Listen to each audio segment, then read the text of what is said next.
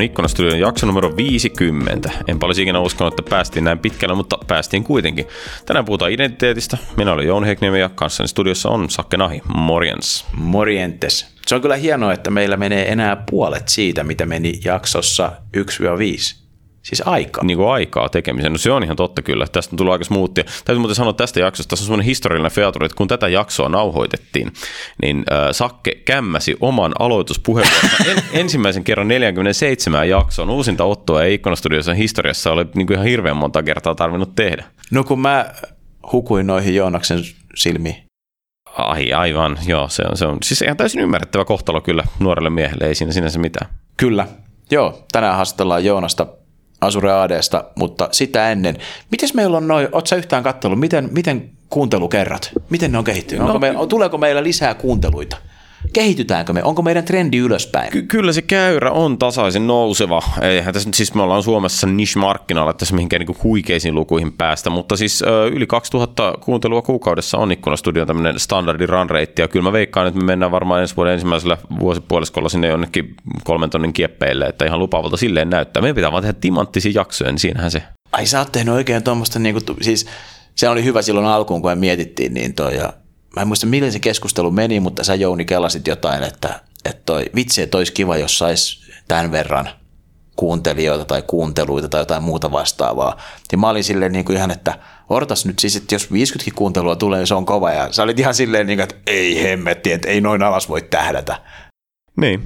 No katsotaan nyt, missä se tavoite on sitten muutaman vuoden päästä. Että kyllä, tässä nyt niinku, siis me, me halutaan tekemään tästä säännöllistä segmenttiä joka ilta puoli uutisia. Se, mitä mä haluaisin sanoa, että näin joulun kunniaksi taputa vähän itse selkään, koska nyt on ylitetty kaikki tavoitteet aika roimasti jo. Hei, 2000 kuuntelua kuukaudessa. Kyllä tästä voi olla tyytyväinen. Siis, mutta hei, se on jotain, mitä ollaan saatu aikaiseksi ensimmäisen 50 jaksoa aikana, että onnea meille siitä.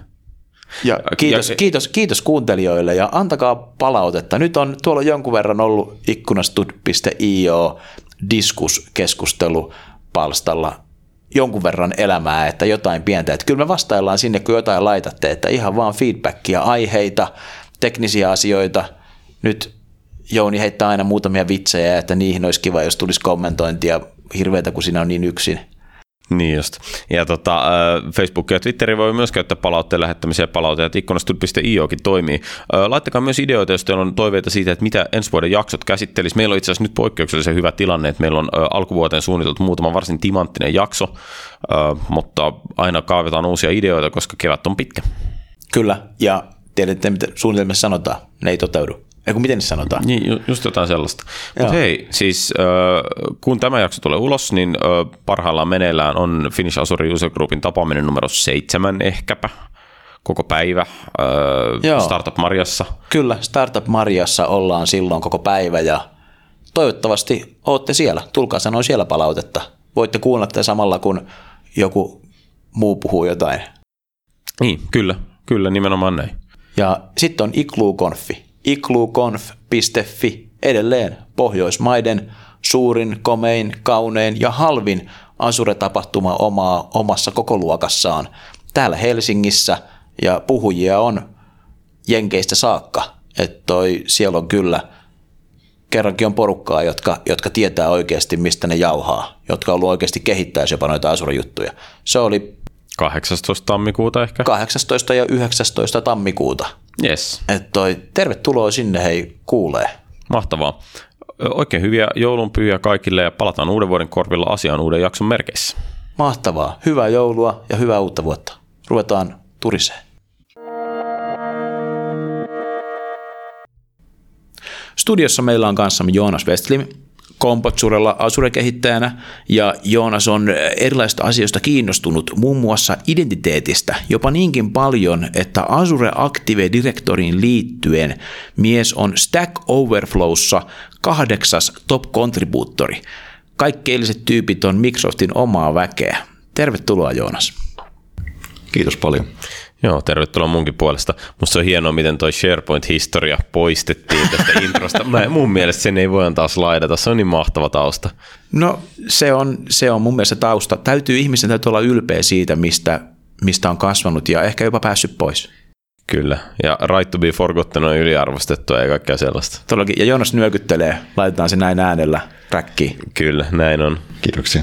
Mites toi se Stack Overflow-juttu, sä oot tosi vokaali siellä näistä Azure AD-asioista, kuten sanottu. Ja toi, miltä se tuntuu? Missä sulla on, missä sulla on aikaa semmoiseen? Ei, ei nyt puhuta siitä, että itsellä ei olisi substanssia edes vastailla kenellekään siellä, mutta toi, millaista duunia se on, että, että sä oot tykännyt olla tuommoisessa globaalissa kommunityssä ja vastata jengin pohdintoihin identiteetistä? No siis siellä päivittäin tulee siis useita kysymyksiä Azureen ja Azure AD liittyen. Ja on huomannut vaan sen, että siellä ei, ei ole ollut niin hirveän monta aktiivista käyttäjää sitten vastailemassa niihin. Ja sitä tulee vaan katsottua niitä kysymyksiä, siis junamatkoilla töihin, kotona ihan huvin vuoksi. Ja yleensä niihin vastauksiin niiden tekeminen ei kestä kauaa, että se vie niin kuin vartin yleensä, tai joskus ihan minuutinkin, kun vaan äkkiä vastaa siihen. Ja se on sinällä ihan kivaa, koska siitä saa mukavaa palautetta yleensä sitten niiltä ihmisiltä sieltä, että hei kiitti, tämä auttoi. Mutta sitten joskus sieltä sitten huomaa itsekin, että hei, mulla oli ihan täys väärinkäsitys tässä asiasta, kun joku toinen, joka tietää enemmän, tulee siihen vielä kommentoimaan, että hei, ei tämä muuten toimikaan näin. Niin sitten siitä tulee itsekin opittua aika paljon. Toi on aika hyvä pointti, koska varmaan aika, aika monella varmasti niin kuin osa meidän kuuntelijoista kommentoi on aktiivisia Stack Overflowssa ja osa on sitten lurkkereita niin kuin minä itse, että ei ole ikinä vastannut yhteenkään kysymykseen, niin tosiaan siinä ei tule tämmöisenä lurkkerina mieleenkään, että just näin, että se on myös niin kuin aika hyvä tapa kehittää omaa tietotaitoa tolleen aika spesifisissä aiheissa. Miten? Joo, on mun mielestä niin yksi tärkeä näkökulma on myös se, että kun vastaa toisten ihmisten kysymyksiin tai pitää koulutuksia tai whatever, niin, niin se, että näkee sen, että miten toiset ihmiset ajattelee jostain asiasta tai, tai mikä niiden kokemus tai käyttöskenaario, niin kyllähän se nyt laventaa hirveästi omaa ajatuspohjaa. No se pitää paikkansa. Miten, toi, miten sä eksyit tuohon, niin miksi Azure Active Directory, miksi sä, oot, miksi sä oot just siinä osa-alueessa niin kuin vastailet näihin kysymyksiin? Se on sinällä aika hauska tarina. Tai no, siitä voidaan olla monta mieltä, että onko se hauska vai tylsä. Mutta Mut se on tarina. Mutta se on tarina. Eli mulla oli siis edellisellä työnantajalla projekti, mikä liittyy Azure AD erittäin vahvasti. Rakennettiin käyttäjähallintasovellusta sen päälle yhden organisaation tuhansille käyttäjille. Joo. Ja siinä sitten tuli kaiken näköisiä ongelmia mullakin vastaan ja tuli sitten katsottua Stack Overflowstakin esimerkiksi apua sitten niihin näin niin kuin devaajana siinä. Ja sitten sieltä huomasi, että sieltä oikeasti ei vaan löytynyt vastauksia tosi moneen asiaan sitten. Ja sitten sen projektin aikana jotenkin mullakin se oma tietämys siitä ADsta vaan kasvo. Ja sitten huomasi, että hei, sinähän tuli kysymys tästä jutusta, minkä mä just, just eilen hokasin, miten tämä tehdään. Niin mä heitin vastauksen sinne. Ja sitten jotenkin vaan siitä lähti, että sen jälkeen ollaan vaan jatkettu samalla polulla. Just näin varmaan aika luonnollinen reitti. Mutta eikö sulla, nythän tavallaan sä, sulla on tavallaan, sä, sä keskustelet Microsoftin Azure AD Product Groupin jäsenten kanssa ja tälleen, että tota kautta on auennut tuommoisia ihan polkuja, että jos ei löydy Stack Overflowsta vastausta, niin nyt sulla on, sulla on ehkä muitakin, keneltä oikeasti kysyä. Joo, kyllä. Eli esimerkiksi just tänä vuonna olin tuolla Buildissä ja siellä oli tosi kiva, kun pääsi puhumaan Azure AD Product Groupin kanssa siitä, mihinkä se tuote on menossa. Ja semmoisia tiettyjä kysymyksiä, mitä mullakin oli vaan jäänyt vähän vastaamatta yhteisössä, niin pääsi sitten kysymään ihan niiltä kavereilta, jotka kehittää sitä tuotetta. Että onhan se tosi hienoa olla siis töissä tällaisella Microsoft-partnerilla kanssa, millä on tämmöisiä kontakteja sitten myös. Mutta eikö ne ole ihan sun henkilökohtaisia? Sä muistaakseni sanoit silloin bildin jälkeen, että sä tunsit ne tyypit virtuaalisesti ennen sitä bildireissua. No yksi kaveri niistä oli semmoinen, jonka mä olin sinällään niin nimeltä tunsin jo entuudestaan. Ihan sen takia, koska me oltiin molemmat siellä Stack Overflow-rankingeissa siellä top 10. Oikeastaan siis sehän oli siis numero ykkönen ja mä olin numero kakkonen siinä sen kuukauden rankingissa. Ja se tunnisti mut kasvoista siellä bildissä ja mä tunnistin sen nimestä. Okei. Okay. No niin, no tää on, me ei ole puhuttu Stack Overflowsta ennen Jounin kanssa tässä, niin sen takia ihan kiva vähän kaivaa tätä. Että. Paljon, se ehkä se tärkein kysymys on tietysti, että paljon sun reputation on tällä hetkellä? Se on noin 10 700 tällä hetkellä. Kun miten siellä sijoittuu? Se on varmaan joku top, mitä promille? Mä oon tänä vuonna top 0,4 prosentissa. Okei. Okay. Joo. On siellä mutta aika paljon nykyään kovia kontribuuttoreita. Kyllä 10 000 on kuitenkin ihan kunnon määrä. Oh, mutta se on nyt kun se on niin iso, niin siinä on se breaking pointti, että kun se on niin iso, ja sitten kehittäjät katsoo sitä, ja sitten hei, täällä ei olekaan näitä vastauksia tosiaan, mihin mä oon hakannut päätä, niin sitten rupeaa vastaan. Niin varmaan aika monella on toi sama polku niillä kovilla kontribuuttoreilla, että en mä usko, että se syntyy sieltä, että nyt mä rupean vaan vastaan kaikkiin juttuihin. Vaan kyllä se täytyy tulla niin kuin tekemisen kautta. No milloin sä nouset John Skeetiksi John Skeetin paikalle? Mä en usko, että se tulee koskaan tapahtumaan. Siis eihän siellä ole ketään lähelläkään John Skeetin reppiä. Näinhän se, näinhän se on. Mitä tota Stack Overflowssa, miten se niin kuin korkea reppi vaikuttaa? Mitä siitä on niin kuin hyötyä? Tai to, muodostuuko siinä tämmöinen jonkinlainen niin kuin eliittiklubin tuntu näiden kovien kontribuuttorien kesken vai, vai miten se niin kuin näyttäytyy? Miksi on niin sä kiusaat? Mies on selkeästi vaivaantunut tuommoista kysymyksistä. Joo, siis sehän on sellainen tietynlainen eliittiklubi, mihin pääsee liittymään kyllä, olet ihan oikeassa. Mutta se, mitä sillä saa pääasiassa, on moderointioikeudet, eli Stack Overflow on hyvin yhteisövetonen, eli se, että kun sä saat tietyn määrän reputaatiota, niin sen jälkeen sä voit antaa ääniä kysymyksiä, jotka on sun mielestä huonoja, niin sä voit sanoa, että hei, tämä pitäisi mun mielestä sulkea, koska tämä on off topic kun niitä tulee tarpeeksi monta, niin sitten se suljetaan kokonaan ja se menee normikäyttäjiltä kokonaan pois, koko kysymys siinä kohtaa. Teekö sä tuommoista niin clean upia? Päivittäin. Ai teet? Kyllä, aivan päivittäin. Nice. Joo. Ei, mutta hei, siis, niin kuin, et, eliittikerho tai ei, mutta et, siis tämän tyyppiset ihmiset, kun mitä Joonas tässä nyt niin kuin kertoo siitä, että käytän junamatkat siihen, että moderoin ihmisten tyhmiä kysymyksiä pois täkistä, niin, niin, ne, niin kuin, nämä ihmiset on niin kuin, tavallaan se taustavoima, jonka takia meillä on sellainen mieletön googlettava resurssi, että hei kiitos siitä, siis se on musta mahtavaa, toivottavasti joku innostuu tulee sun kaveriksi Siis todellakin kiitos, koska se resurssi on, se on ihan todella hyvä. Kyllä, todella. Mutta hei, puhutaan Azure ADsta, se on, se on ehkä se päivän pääaihe, eikä stäkki kuitenkaan. Niin tota, äh, musta tuntuu, niin että Azure AD tavallaan on sellainen, että koska Active Directory ei koskaan niin devaajalle näyttäytynyt on-premise-ympäristössä millään tavalla kiinnostavana tai, tai houkuttelevana ympäristönä, niin kun mentiin pilveen, niin tavallaan Azure AD oli vähän silleen, että me, who, why do I care? Että niin, tavallaan tee joku keissi tästä, niin kuin, mihin mä tarviin Azure AD tai mikä se oikeastaan on? Eli Azure AD on siis globaali identiteetin ja oikeuksien hallintajärjestelmä.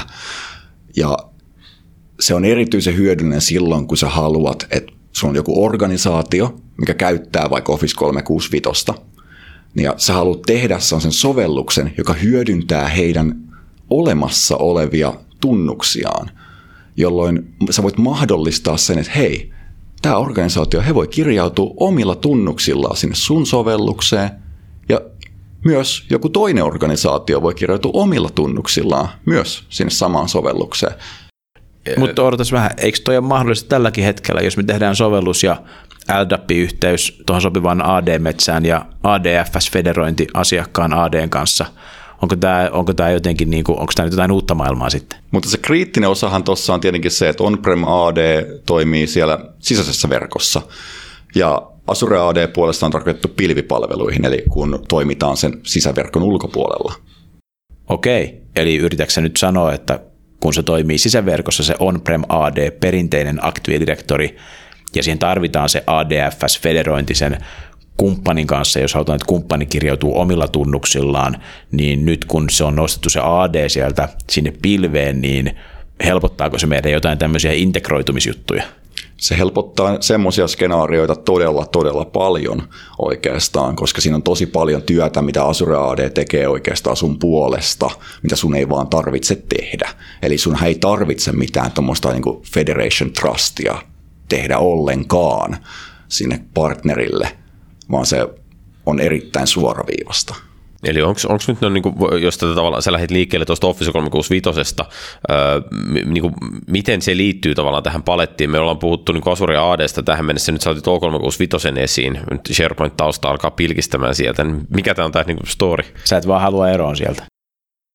Eli käytännössä, jos sä käytät Office 365 tai Dynamics CRM Onlinea tai vaikka Azurea – niin sä kirjaudut aina käyttäen Azure ADta. Eli Azure AD on se identiteettihallintajärjestelmä, joka on näiden kaikkien palvelujen pohjalla muun muassa. Eli siis nämä, kun Microsoftin login-palvelussa esiintyy tämä käsite Work or School Account, niin se on itse asiassa niin kuin Azure AD-account vai? Joo, eli Workload School Account tarkoittaa nimenomaan Azure AD-accounttia, kyllä. Ja, ja siis kun mä itse perustan itselleni Office 365 ympäristön, niin sitten se aina niin kuin liittyy johonkin Azure ad Kyllä, sinne alle tulee aina Azure AD.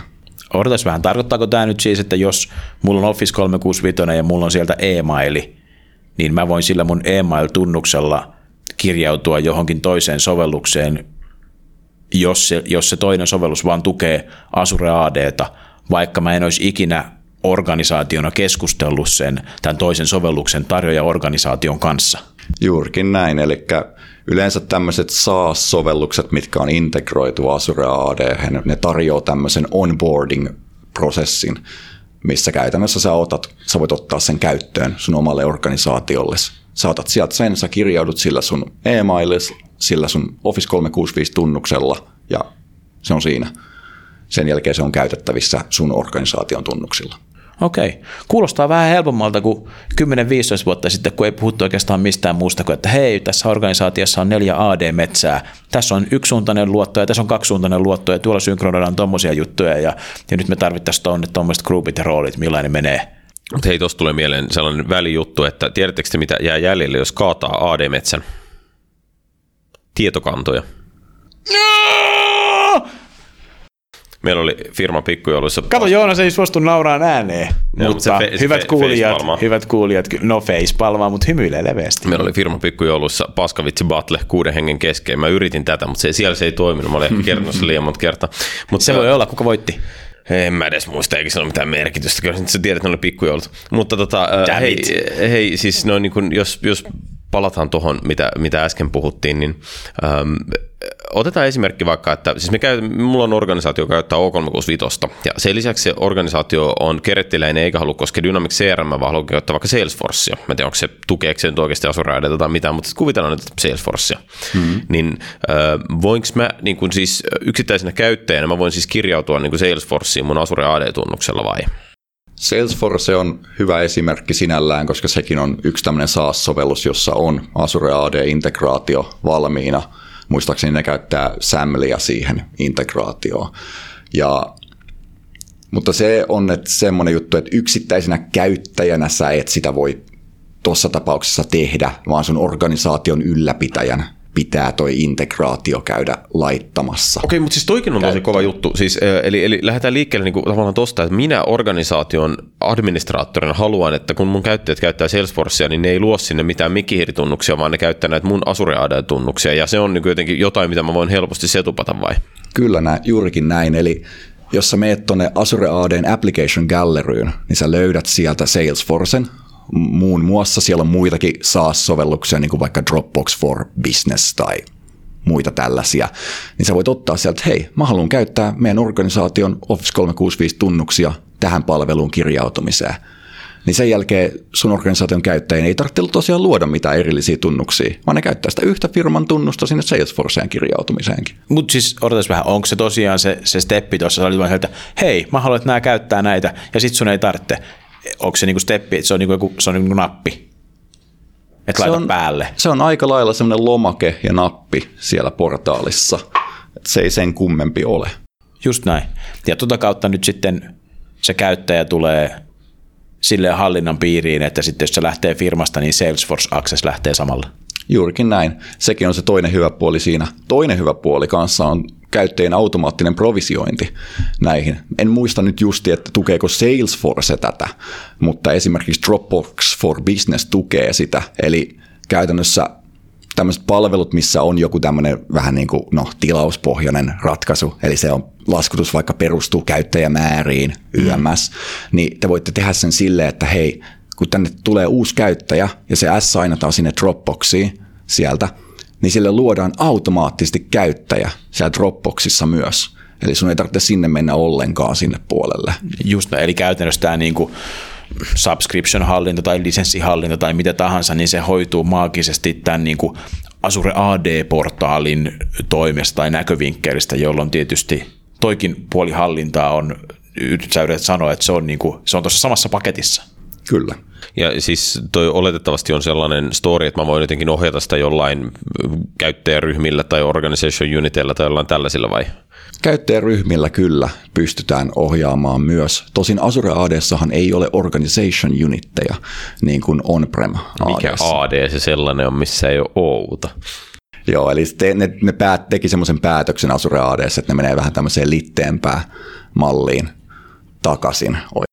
Siis yritätkö nyt sanoa, että jos mä avaan Azure Active Directorin, jonka nimi on Active Directory, niin kuin on-premissäkin, jos mä katson sinne sisään, niin eikö se tietomalli olekaan tämmöinen, tämmöinen hakemistomainen puurakenne? Joo, eli Azure AD ja on-prem AD, tai niin sanottu klassinen AD, niin näähän on kaksi ihan eri tuotetta. Eli on-prem AD on oikeasti tehty silloin tähän sisäisen verkon autentikaation tarpeisiin, kun taas sitten Azure AD on tehty ihan kokonaan uudestaan modernin autentikaation tarpeisiin pilvipalveluissa. Ah, classic Microsoft nimetään samalla lailla eri tuotteet. Mm, se on hyvä brändi, sillä pitää ratsasta. Todella. Hei, puhutaan vielä siitä SaaS-skenaariosta sen verran, että, että sä kerroit niin kuin tämmöisen kauniin utopi, utopistisen storin, että mä voin niin kuin rekisteröidä mun Aadin yhteyteen äh, Salesforcein kanssa ja käyttäjäprovisioinnit ja käyttäjäryhmäkontrollit ja deprovisioinnit ja tämmöistä toimii automaattisesti ja hyvät sekä lisenssihallintakin menee itsestään. Niin tota, minkälainen, jos mä teen itse nyt niin kuin vaikkapa uuden, esimerkiksi vaikka CRM-sovelluksen Salesforce-kilpailija, mutta Salesforce, niin, tota, niin kuin, mitä mun pitää tehdä tavallaan devaajana, että mä pystyn tarjoamaan tuollaisen niin kuin Azure AD-integraation, minkä näköinen story se on? Padamchi. Toi onkin todella hyvä kysymys ja toi, toi onkin nyt sitten semmoisia asioita, mihin mä joudun vastailemaan Stackissa koko ajan oikeastaan. Eli devaajana sähän pystyt siis määrittämään sovelluksia Azure ADssa. Ja tässä tapauksessa, kun sä haluat tehdä tämän Salesforcen, niin sä määrittäisit tämän sovelluksen sun omaan Azure AD-tenanttiin niin sanottuna multitenant-appina. Miten tämä määrittäminen, siis tarkoittaako se, onko siellä portaalissa joku paikka, missä mä oon add application ja sitten mä mitä? Joo, eli siis kun sä kirjoit Azure-portaaliin, niin sieltä löytyy sellainen Azure Active Directory Blade, ja sieltä löytyy sitten tämmöinen kuin App Registrations. Niin sieltä sä voit sitten käydä rekisteröimässä uuden sovelluksen.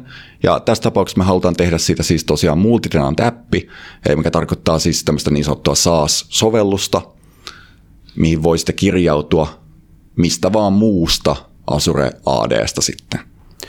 Odotas nyt.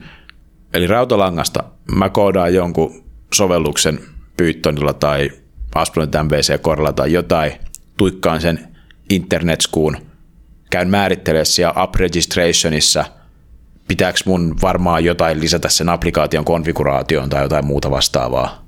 Joo, se konfiguraatio on aika kriittinen osa sitä. Eli yksi semmoinen kriittinen osa esimerkiksi on se, että missä domeinissa, missä urleissa tämä sun sovellus toimii. Koska, localhost 5000. Just näin. Eli esimerkiksi sinne tulee localhost-portti 5000 ja sitten vaikka failsforce.com tyyliin. Eli nämä pitää määrittää sinne näihin reply-urleihin muun muassa. Eli niiden, ne on näitä osoitteita, johon se Azure AD lähettää vastauksia kirjautumisten jälkeen. Ja se ei suostu lähettämään sitä mihinkään muualle, jos sä et ole määrittänyt niitä. Okei, eli se prosessi on, että sinne tekee sen up registrationin, mihin määrittelee nämä urlit, debuggi-ympäristö, tuotantoympäristö ja nämä, ja sen jälkeen kun joku henkilö tulee kirjautumiseen, niin se Azure AD kirjautumis-experience, se kokemus on nyt sitten se, että se heitetään sinne Microsoftin kirjautumiseen, joka sitten onnistuneen kirjautumisen jälkeen ohjaa sen näihin urleihin, mitkä sä oot määritellyt. Joo, juurikin näin. Eli kun me tehdään web-sovellusta erityisesti tuossa, niin se kirjautumisprosessi tarkoittaa sitä, että se ohjataan Azure ADn kirjautumissivulle. Se käyttää OpenID Connect-protokollaa todennäköisesti tässä kohtaa. Joo. Ja onnistuneen kirjautumisen jälkeen käyttäjälle näytetään semmoinen yksi pieni näkymä, jossa kerrotaan, että hei, tämä on tämmöinen sovellus, ja tämä haluaa tämmöiset oikeudet jonnekin rajapintoihin, jos niillä on määritetty. Ja sitten jos käyttäjä hyväksyy nämä, niin sen jälkeen se käyttäjä ohjataan takaisin sinne sun sovellukseen, ja se saa siinä mukana riippuen siitä autentikaatioflowsta, mitä sä käytät, se saa tiettyjä tietoja siitä käyttäjästä. Eli toi on vähän sitä niin kuin mobiilimaailmassa tuttua. Sä lataat jonkun mobiiliaplikaation, niin se kysyy sen jälkeen sulta käyttäjänä, että hei, että saako tämä sovellus niin kuin käyttää sun kameraa, mihin mä vastaan aina kyllä. Joo, eli siis se on varmaan vähän sama juttu, että ei kukaan niitä kato kuitenkaan. Mutta ne kysytään tavallaan. Mutta ne kysytään. Ja ne tulee Microsoftin toimesta nämä kysymykset. Eli jos sä oot tehnyt sovelluksen, johon sä oot laittanut, että hei, mä käytän nyt Office 365 rajapintoja kysyäkseni vaikka tietoa sun kavereista, niin Microsofti Azure AD kysyy ne luvat sulta käyttäjänä ennen kuin se ohjaa sen käyttäjän sinne niin kuin sun itse tekemään sovellukseen. Juurikin näin. Eli silloin kun sä määrität sen sovelluksen Azure AD, niin siellä on sellainen Required Permissions-osio. Ja sinne sä pystyt määrittämään, että hei, tämä sovellus tarvitsee vaikka lukuoikeudet käyttäjän tiedostoihin sen OneDriveissa vaikka esimerkiksi. Se voidaan määrittää sinne, ja sitten siinä kohtaa, kun se käyttäjä kirjautuu, niin sieltä, tull, sieltä tulee sellainen pieni osio siihen, että hei, tämä sovellus haluaa päästä sun tiedostoihin. Okay. Jos sä et hyväksy sitä, niin no, sit se heittää vaan errorin takaisin sinne sovellukseen. No onko tämä, sä puhuit tuosta multitenantista. Me rekisteröidään sovellus, nämä muut, mitä hän sanoit, laitetaan sinne, jos niitä tarvitaan, replurlit. Sitten siellä laitetaan joku täppä vai että tämä on multitenantti vai määritelläänkö, sä aikaisemmin sanoit, että ei tarvitse määritellä mitään muita met- AD-metsiä tai muuta vastaavaa. Millainen tämä multitenant-konfigurointi, kuin vaikea juttu se on? Se on yksi täppä siellä konfiguraatiossa. Sä sanot, että tämä on multitenanted ja se on siinä. Sä tallennat sen, se on siinä. True false. Se on true false switchi käytännössä. Eli okei, okay, laitat siihen täpän, niin senkö jälkeen Jouni pääsee sitten omalla Office 365 käyttäjällään kirjautuun sun, tai siis me päästään Jounin Salesforceen. Joo, ja eikä käytännössä siinä kohtaa sitten, kun se joku käyttäjä sieltä toisesta tenantista, toisesta direktorista kirjautuu ekaa kertaa, niin sille esitetään kanssa tosiaan ne, ne vaatimukset rajapintoihin, mitä se haluaa, ja jos se hyväksyy ne, niin sille sovellukselle luodaan sellainen tietynlainen identiteetti siellä toisen organisaation direktorissa, ja se saa ne tarvittavat oikeudet, ja se saa kirjautua. Eli nyt sitten Jounilla on tämä monoliitti Salesforce, koska se on ainoa tapa, mihin Jouni uskoo. Monoliitti Salesforce, missä ei ole mitään integraatioita mihinkään rajapintoihin, vaan sillä on omat tietokannat ja tämmöiset. Ja nyt sitten sä vaikka Joonas kirjaudut, niin se ei kysy sulta mitään konsenttia mihinkään erityisiin oikeuksiin, koska Jounin sovellus on täysin self-contained. Se, siellä on aina vähintään yksi permissioni, mikä sulla on pakko olla siellä, joka on siis sign in and read user profile. Se on täysin pakollinen olla siellä. Eli käytännössä se käyttäjä tulee vähintään se yksi siinä, että hei, tämä sovellus haluaa lukea sun profiilitietos. Niin, niin just näin, jotta, jotta sitten kun sä kirjaudut sinne Jounin softaan, niin Jouni saa jonkunmoisen tokenin, jossa on sitten sun nimi. Kyllä, eli se sovellus saa tämmöisen, mitä kutsutaan ID-tokeniksi, joka on osoitettu sille sovellukselle, joka pyysi sitä autorisointia. Siellä on muun muassa käyttäjän näyttönimi, etunimi, sukunimi, käyttäjän se kirjautumistunnus ja muutamia muita tämmöisiä identifiereita, mitä voi sitten käyttää sen käyttäjän tunnistamiseen niin kuin tietokannoissa. Että voi laittaa, että heitä on tämän käyttäjän dataa. Okei. Okay. Sä puhuit tuosta protokollista aiemmin. Sä oot sanonut OpenID Connect ja Samlin sä mainittit. Ja sitten varmaan on niin kuin OAuth 2 ja tämmöisiä on olemassa – mutta nyt sitten sä puhut tästä multitenant-jutusta. Onko toi multitenant-juttu tavallaan, onko se ihan niin kuin, kun mennään Jounin sovellukseen, niin tuleeko se olla ihan omalla protokolla? Onko tämä joku taas joku Microsoftin oma uusi juttu? Ei, OpenID Connect ja OAuth on molemmat siis avoimia ja erittäin käytettyjä protokollia tuolla pilvipalvelujen puolella. Esimerkiksi jos vaikka sovelluksi käyttää vaikka Facebook-autentikaatiota, niin ne käyttää OAuthia siihen. Twitter-autentikaatiossa sama juttu. Eli OpenID Connect ja OAuth on käytännössä ne, mitä modernimmat sovellukset käyttää Azure ADn kanssa, mutta tosin se tukee myös VS Federationia ja SAML 2. Eikö, eikö SAML ole se tavallaan, mihin varmaan suurin osa meitä kuuntelevista IT-admineista on ADFS-asioiden kanssa törmäily aika pitkälti? Todennäköisesti. Mutta et sama, et sa, sama niin kuin osaaminen, että Microsoft ei ole tehnyt tässä mitään omia protokollia, eli että mennään niin kuin standardeilla, mennään, niinkö? niinkäkö? Lähes, valitettavasti. Hei, tota, tässä kohtaa nyt aletaan olla aika syvissä vesissä. Mun on pakko keventää kysymällä teistä, teiltä, vaan, että, että tiedättekö mistä on kysymys, jos puhutaan uroskissojen esiisistä, protokollista. Tota, Padam, chih. Facepalm nyt vaan syvenee täällä. Mm-hmm. Ja sekin oli viime pikkujouluista lainattu. Kiitos vaan kollegat. Tota, Herra Jumala, tästähän tulee paras jakso ikinä. Tämä on jakso 50, sen pitää olla hieno. Hei tota, äh, joo okei, okay, toi autentikaatioprotokolla seikkailuhan on äärimmäisen diippi, siis jokainen, joka on joskus mm. debukannut näitä, niin, niin tietää, että siis siitähän tulee ihan käsittämätöntä tuskaa, kun sä et, et ihan täysin hahmota, että mitä ne eri autentikaatioflowt nyt olikaan ja mitä skooppeja mulla tässä oli ja niin edelleen. Me ei varmaan sitä niin kuin, juttua saada kokonaisuudessaan avattua, mutta mut, niin lyhyesti tavallaan se story, mitä te äsken tuossa niin kuin, vaihdoitte, niin oli se, että jos mun Salesforce haluaa käyttäjältä tiettyjä oikeuksia niin kuin tavallaan sinne käyttäjien Azure AD tai, tai ehkä Microsoft Graphin sen takana, niin mä voin pyytää esimerkiksi luvan, että mä haluan lukea sun meilejä. Kyllä. Ja mä voin saada sellaisen luvan. Ja tämä on multa niin kuin silleen periaatteessa niin kuin ruksien klikkailua ja sitä, että mä käytän jotain valmista OAuth-klienttia, eli se ei sen enempää vaadi. Joo, eli tuohon löytyy ihan valmiita kirjastoja, mitä sä pystyt käyttämään erilaisista kielistä, erilaisista frameworkeista, että mitkä helpottaa tuota hommaa siis todella paljon. Joo. No minkälainen story on se, jos mä haluan tukea sitten provisiointia ja deprovisiointia, että mä saan tiedon siitä, kun äh, teidän organisaatioon tulee uusia käyttäjiä, jotka potentiaalisesti voisi olla mun Salesforcein käyttäjiä? Se on yksi sellainen prosessi, mitä mä en ole joutunut koskaan oikeastaan tekemään, siis mihinkään sovellukseen, joten en osaa tarkasti sanoa, millainen prosessi se on, sen lisääminen, mutta en usko, että se mitään maailmoja järisyttävä prosessi on. Onko se joku niin tyli webhookki vai, vai onko mitään hajua, miten se niin toimii? Mulla oikeastaan ei ole tuosta tarkempaa no. tietoa. Okei. Okay. Täytyy mennä varmaan stackiin kyselemään. Herra Jumala, kukahan siellä vastaisi? No niin, niinpä. niinpä. siis okay. mutta ei, ei, sun kysymykset, mitä mä oon Joonasta kattellut, niin ne on, ne on usein kliinattu pois. Niin just. No, mutta siis jotain pitää junamatkoilla saada aikaiseksi. Tota, hei, niin kuin me ollaan nyt tavallaan puhuttu semmoista skenaariosta, että tehdään tätä tämmöistä niin SaaS-sovellusta. Se on mun mielestä ihan hyvä, ja, ja siihen yhteyteen täytyy ehkä kysyä itse asiassa teiltä muuten sellainen, että tota, Tiedättekö te, mikä on sellainen firma, joka on luopunut niin kuin paikallisista liiketoimintasovelluksista ja siirtynyt käyttämään pilvestä vuokrasovelluksia? Se on saastunut firma.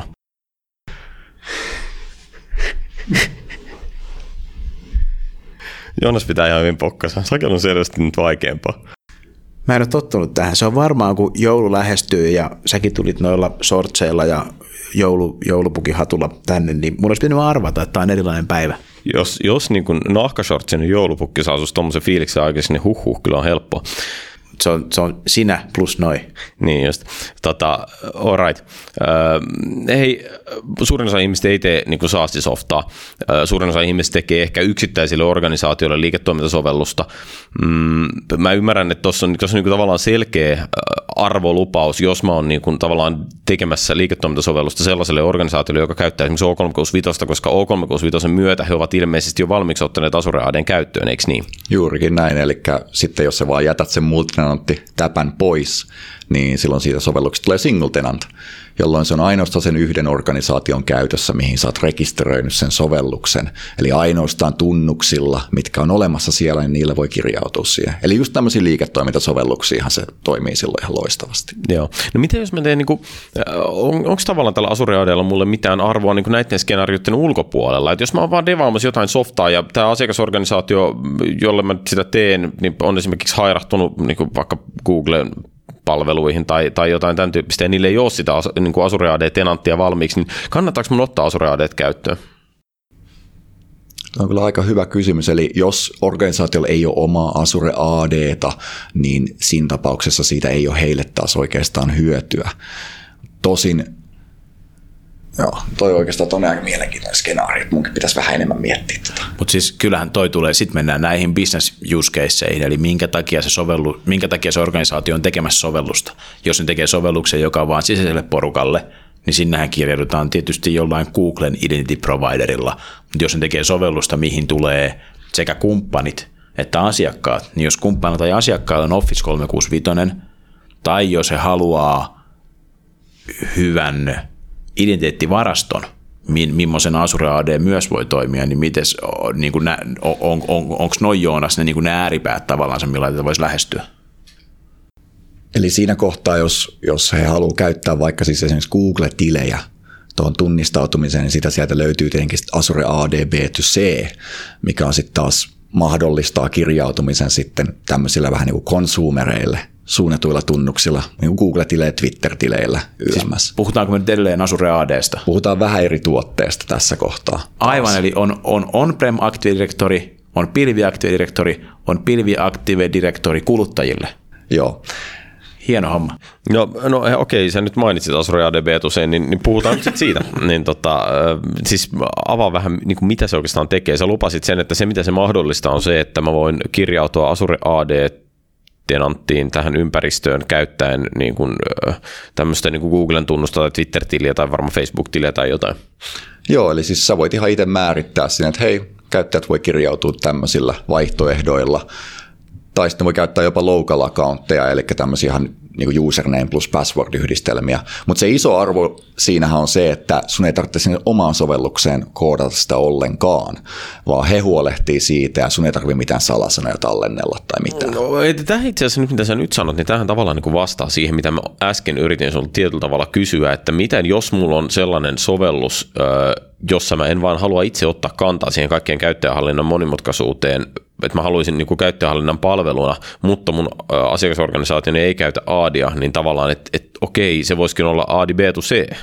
Joo, eli siis tuossa tapauksessa, jos halutaan sallia tämmöiset niin sanotut kuluttajapuolen accountit, niin B2C voi olla yksi vaihtoehto kyllä siihen. Eli, eli niin kuin so, so, some-accountit, mutta nyt tästä mennään aika harvoinhan liiketoimintasovelluksia on sellainen kysymys, että hei, sallitaan Facebookit käytännössä. Eli tämä on nyt, tämä B2C kuulosti tämmöisellä tosiaan niin kuin että se vahvasti tukee someaccountteja, mutta sitten sä sanoit lokaalit accountit, joka on siis käyttäjä, joka tallentuu sinne B2C-varastoon. Kyllä. Eli käytännössä kehittäjä voisi ottaa sen B2C käyttöön ihan niin kuin sen sovelluksen sisäisenä käyttäjävarastona ilman, että se mahdollistaisi esimerkiksi Google-tunnuksella kirjautumistako? Kyllä, se on myös mahdollista, eli se on ihan, ihan itsestä kiinni, että mitkä kirjautumismenetelmät siellä haluaa sallia.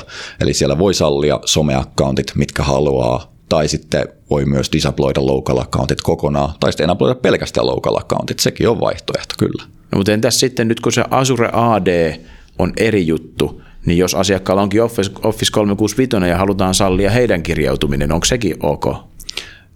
Se on myös mahdollista, eli se voidaan tehdä joko sovelluksen puolelta, eli tarjota siihen tavallaan vaihtoehtoja eri napit kirjautumiseen, vaikka että kirjaudu asiakkaana tai sitten kirjaudu partnerina tyyliin, jolloin se menisi sitten eri kirjautumissivuille. Se on yksi vaihtoehto. se on, se on, toi on sitten jo, toi on jo koodausta sovelluksen päässä. Se vaatii sovelluksen päähän tosiaan koodausta, mutta siellä on myös B2C mahdollista käyttää kirjautumismenetelmänä myös muita OpenID Connect-providereita, jolloin sinne voitaisiin periaatteessa laittaa myös Azure AD taustalle myös, joka, joka on sitten yksi niistä kirjautumisvaihtoehdoista. Pistin AD sun AD, jotta ja niin edelleen. Just näin. Tota, äh, Mutta mut okei, mä niinku, tavallaan ymmärrän tämän näin, että, että se perus Azure AD on niinku, äh, ratkaisu, joka on tarkoitettu nimenomaan tavallaan niinku yksittäisen yritysten identiteettien hallintaan, ja sitten sä voit tehdä multitenant ratkaisu, jolla se toimii niinku useiden eri yritysten, niinku jokaiselle yritykselle tavallaan oma instanssinsa. Äh, nyt tavallaan B2 kohdalla me puhutaan siitä, että se on niinku mielivaltaista käyttäjähallintaa periaatteessa. Kuka tahansa voi tehdä sinne mitä vaan tunnuksia ja sitten sä voit lisäksi tukea niin kuin yhtenä OpenID-providerina yhtä tiettyä Azure ADta, onko se näin? Kyllä. Voit tukea siis yhtä tiettyä Azure ADta siellä sitten providerina. Niin just. Eli mulla voi olla, niin kuin, että mun sovellukseen voi sisään kirjautua niin kuin Facebookilla ja paikallisilla käyttäjätunnuksilla ja, ja Compotsuren ADlla. Esimerkiksi kyllä. Mutta onko tämä, tämä B2C, tuoko se nyt sitten jotain, jos joku lähtee sitä käyttämään, niin – kun Azure ad nyt on tässä kirjautumisessa, niin siellähän on kaikki nämä niin kuin vahvat tunnistautumiset, multifactor authenticationit ja salasanan resetointi ja, ja tämmöisiä, niin tarjoako tämä B2C nääkin kaikki? Multifactor authenticationista ei puhuttukaan oikeastaan vielä, eli niin kuin sanoit, niin siis vakio Azure AD löytyy aika helposti enabloitavat multifactor autentikaatiot käyttäjille. Et se on niin kuin ihan vaan semmoinen, että lyödään vaan päälle, että hei näiltä käyttäjät vaaditaan se se on, kyllä, se on aika hyvä Se on aika, aika siisti juttu. Ja B2C on sama mahdollisuus, eli sieltä voidaan myös laittaa, että hei, lyödään vaan MFA päälle käyttäjille. Ja sen jälkeen niiltä pyydetään sitten puhelinnumero. siinä kohtaa, kun ne kirjautuu ekan kerran. Eli onko se MFA, mitä noi käytännössä tukee, niin mitä siis tekstari? Se on tekstari kautta soitto okay. puolella. Just joo. Tekstari kautta soitto. Tukeeko se sitä Microsoft Authenticator-softaa? Muistaakseni B2C ei tue sitä Authenticator-sovellusta. Normaali Azure AD tukee sitä myös. No niin. Okei. Okay. Hyvä, että meillä on joku, joka osaa vastata näihin kysymyksiin. No siis se voisi mennä sitä Coverflow vastalle niihin. Ei helvetti. Oho. Tota, okei. Okay. eli, eli tavallaan nyt niinku, sä tavallaan kuvaat sen näin, että, tai siis jos, jos niin kuin musta sä selitit sitä näin, että kun se Azure AD itse asiassa on mulle niin softadevaajana silleen hyvä palvelu, perus Azure AD, että se firma ikään kuin hoitaa itse sen tunnistautumisen, se firma itse miettii sen, että kenellä käyttäjällä on tunnukset, ja mun softassa ei tarvi olla niin kuin käyttökokemusta siihen, että esimerkiksi uusi käyttäjä tulee ja rekisteröityy, koska se niin kuin perustuu siihen, että sillähän on siellä ADssa jo tunnus. Ja nyt B2C enemmänkin positioituu silleen, että mulla voi olla se uuden käyttäjän luontikokemus, mutta mä saan sen sitten jotenkin Azure AD B2Cltä palveluna. Joo, eli sä saat sieltä sen palveluna tosiaan, ja B2Cn yksi hyviä puoli on se, että se on ihan älyttömän kustomoitava sekä niiden kirjautumisflowden puolesta ja sitten esimerkiksi käyttökokemuksen puolesta. Eli sitä käyttöliittymää voi kustomoida siis todella rankasti verrattuna siis normaali Azure AD, missä se brändäys on aika rajattua. Okei. Okay. Ja, ja tota, kun mä haluan kustomoida sitä, niin mitä mä niin kuin käytännössä teen? Mä voin jostain webilomakkeesta vaihtaa niin kuin väripalettia vai, vai uploadata logon? Sä voit uploadata sinne siis käytännössä ihan HTML ja CSS, mitkä, mitä käytetään sitten siinä kirjautumissivulla. Okei. Okay. Ja siis te, mitä jos mä vaikka elän Suomessa ja haluan tehdä viranomaispalvelu, missä on login-lomakkeet sekä suomeksi että ruotsiksi, niin kuolenko mä verisen kuoleman tässä kohtaa? Se voi hyvinkin olla en muista just nyt, että tukiko se eri, erillisiä kulttuureja ollenkaan. Kirjoitat sen vaan englanniksi. Niin joo, se on, se on semmoinen hyvä ratkaisu aina kaikki näihin ongelmiin. Ehdotan kolme Azure ADB tyseitä. Niin kuin yksi jokaiselle kielelle vai? Niin. Kuulostaa niin, ratkaisulta. Kuulostaa mutta tosi hienolta ratkaisulta. Kysykää vaan, jos sulla on jotain muuta. Mutta hei, hei, kerro vielä siis tavallaan, niin kuin, että okei, toi niin kuin kielisyys sikseen, siis sä voit kustomoida HTML-templateen, että ainakin yhdenkielisen login lomakkeen sä saat siinä ainakin tehtyä, mutta se, että miten sä selviydyt muista kielistä, niin on toinen asia, mutta äh, siis mitä kaikkia featureita tähän käyttäjähallintaan, tämä on aika niin kuin monimutkaista, jos sä teet tänä päivänä oman login-systeemin salasana-unohduksineen ja, ja niin kuin teksti, sähköpostiosoite konfirmaatioineen ja kaikki niin mitä kaikkea toi tavallaan tukee toi B2C?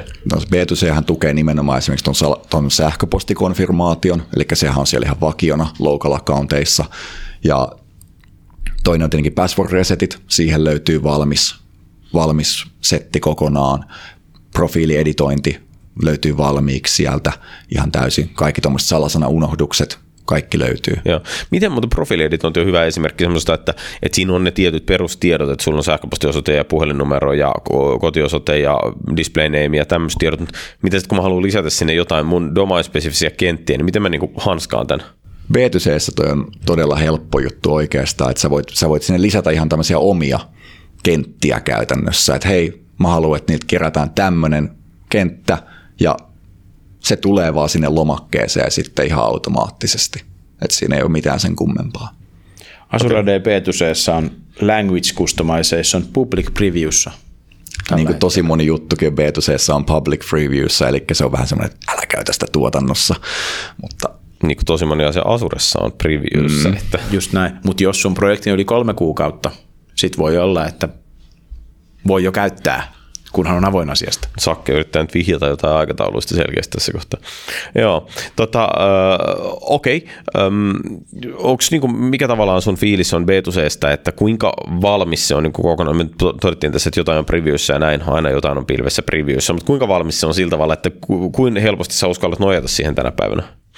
Sanoisin, että jos sä et tarvii mitään hirmuisen custom featureita, että sä oikeasti tarvit vaan sen identiteettivaraston, sä tarvit vaikka pelkät local accountit tai local accountit plus some-accountit sinne, niin mun mielestä se toimii ihan loistavasti siihen ja mun mielestä voi käyttää ihan, ihan hyvin jo nytten.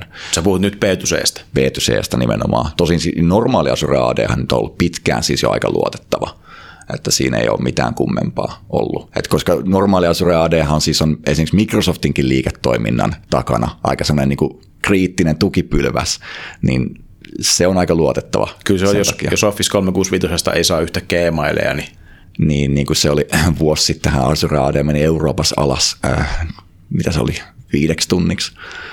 Tai jotain. Alettiin vähän kattelemaan SLAta, että mikähän se oli. Joo, se, Joo. se oli melkoinen härjeli. Niin Mutta tota, täytyy tuosta sanoa kyllä anekdoottina se, että tein taannoin Asureadesta tukitiketin, kun ilmeni semmoinen vähän kummallinen virhe yhdellä käyttäjällä. Ja sitten tota, mä niin kuin mainitsin tukitiketissä, että, että tämä ongelma on ilmennyt itse asiassa ihan silloin tällöin ohi menneen kolme ja puolen vuoden ajan, että tota, mutta me ei ole koskaan saatu siitä niin Solidia Repro. Sitten se tuki-engineer soittaa mulle, että häh, Oletteko te käyttänyt Azure tuotannossa kolme ja puoli vuotta? Oletteko te ihan hulluja? Sitten että teillä on Office 365 itsellänne siellä, että mitä täällä tapahtuu. Mutta joo, tällaista on. Se on, se on eri, eri. Azure ADhan ei vissiin niin kuin näin fyysisesti, niin sehän ei elä noilla pelkästään noilla meidän julkisen pilven datacentereillä, että Microsoftillahan on joku sata datacenteriä, missä Azure AD niin kuin elää myöskin noiden niin kuin julkisten datacenterien mm. lisäksi. Että Kaikki niistä niin kuin, ei ole ihan julkisia. Niin, just näin. Eli siinä mielessä tavallaan kuinka hyvin Office 365 nämä toimii, että jos sen saman stackin päälle haluaa rakentaa globaalin tarjoaman tai digitaalisen palvelun, niin, toi, niin kyllä se, sillä tavalla se on aika robusti, että se on Australiasta yhtä nopea kuin meiltäkin. Mm. Se on, ja se on, aika har, se on tavallaan se niin kuin aika, aika harvinaista, kun ottaa huomioon noita pricingeja – mitkä ne pricingit muuten on, jos, jos mä teen sovelluksen, johon jengi kirjautuu Azure AD multitenanttina vaikka, ei siihen b 2 c niin Joo. sitä joutuu varmaan pulittaa ihan sikana, kun se on noin hyvä.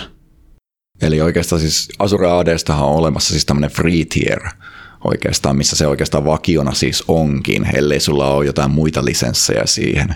Ja sehän siis sallii oikeastaan maksimissaan siihen, siihen direktoriin, sehän sallii maksimissaan 500 000 objektia, mitkä on siis käyttäjäryhmiä, sovelluksia YMS. No kaikki, kaikki on niin objekteja, että mun sovellus on objekti ja käyttäjäryhmä on objekti ja käyttäjä on objekti. Joo, kaikki ne on objekteja ja mun käsittääkseni ne laskee myös ne käy, kaikkien niin käyttäjien ja sovellusten väliset liitosobjektit myös objekteiksi siinä. Eli relaatiot on objekteja. Mutta silti 500 000 on aika paljon. Se on aika pirun paljon, että et tosi moni organisaatio pystyisi käyttämään tuota free tieriäkin ihan hyvin ihan kaikille käyttäjille, että siinä ei ole niin mitään ongelmaa. Et onhan siinä tiettyjä puutteita sitten tietenkin, mitä sit saa vähän korjattua sitten niillä paremmilla mikä, maksullisilla tasoilla. Mikä, tommosia, mik, mikä ajaa sinne maksulliselle puolelle? Erityisesti semmoiset niin self-service-ominaisuudet, eli halutaan, että hei käyttäjät, että käyttäjän pitäisi pystyä resetoimaan oma salasana vaikka itse sen normi Azure ADssa, niin se vaatii käytännössä nykyään basic tierin ihan jo. Eli sulla pitää olla tuo basic tierin lisenssi, mikä on käytännössä yksi dollari per käyttäjä per kuukausi. Okay. Mikä ei ole ihan kauhean paljon sinällään, kun sitä ajattelee, mutta se on kaikki on relatiivista. Jos organisaatiolla on 25 000 käyttäjää, niin no. Niin, mutta jos siinä on 25 000 käyttäjää, niin sitten niillä on joku IBM, IAM-tuote tai joku Ubisecure tai, tai niillä on joku juttu, joka ei ole ilmainen. Joo, ja 25 000 käyttäjän ADn ylläpitäminen kaikki ne juttuineen vaatii jo sekin jonkin verran resursseja, ettei nyt siihen nähden mikään kohtuuton kustannus Ei. Mutta se oli, se, se oli basic tieri, että siellä on sitten, niinku, siellä on sitten hienompaakin offeringia, missä se sitten sit löyt, per naama. Sitten sieltä löytyy tietenkin myös premium tieri, mikä on nykyään jaettu myös premium P1 ja premium P2 ihan vaan, koska tämä lisenssointi oli liian yksinkertaista aikaisemmin. Miten siellä tulee? Heitä Eli, joku suklaa sieltä. Eli Premium P1 on siis 6 dollaria per käyttäjä per kuukausi, mikä alkaa olla vähän suolaisempi sitten jo no vähän joo. isommille organisaatioille. Sieltä saa parempia raportteja muun muassa. Eli sieltä tulee esimerkiksi automaattisia varoituksia oudoista kirjautumisesta muun muassa. Okei, tuo rupeaa kuulostaa, tämä rupeaa kuulostaa siltä, että jos haluaa olla isona organisaationa GDPR-compliantti, niin Basicilla ei ehkä pärjäile. Niin se voi olla.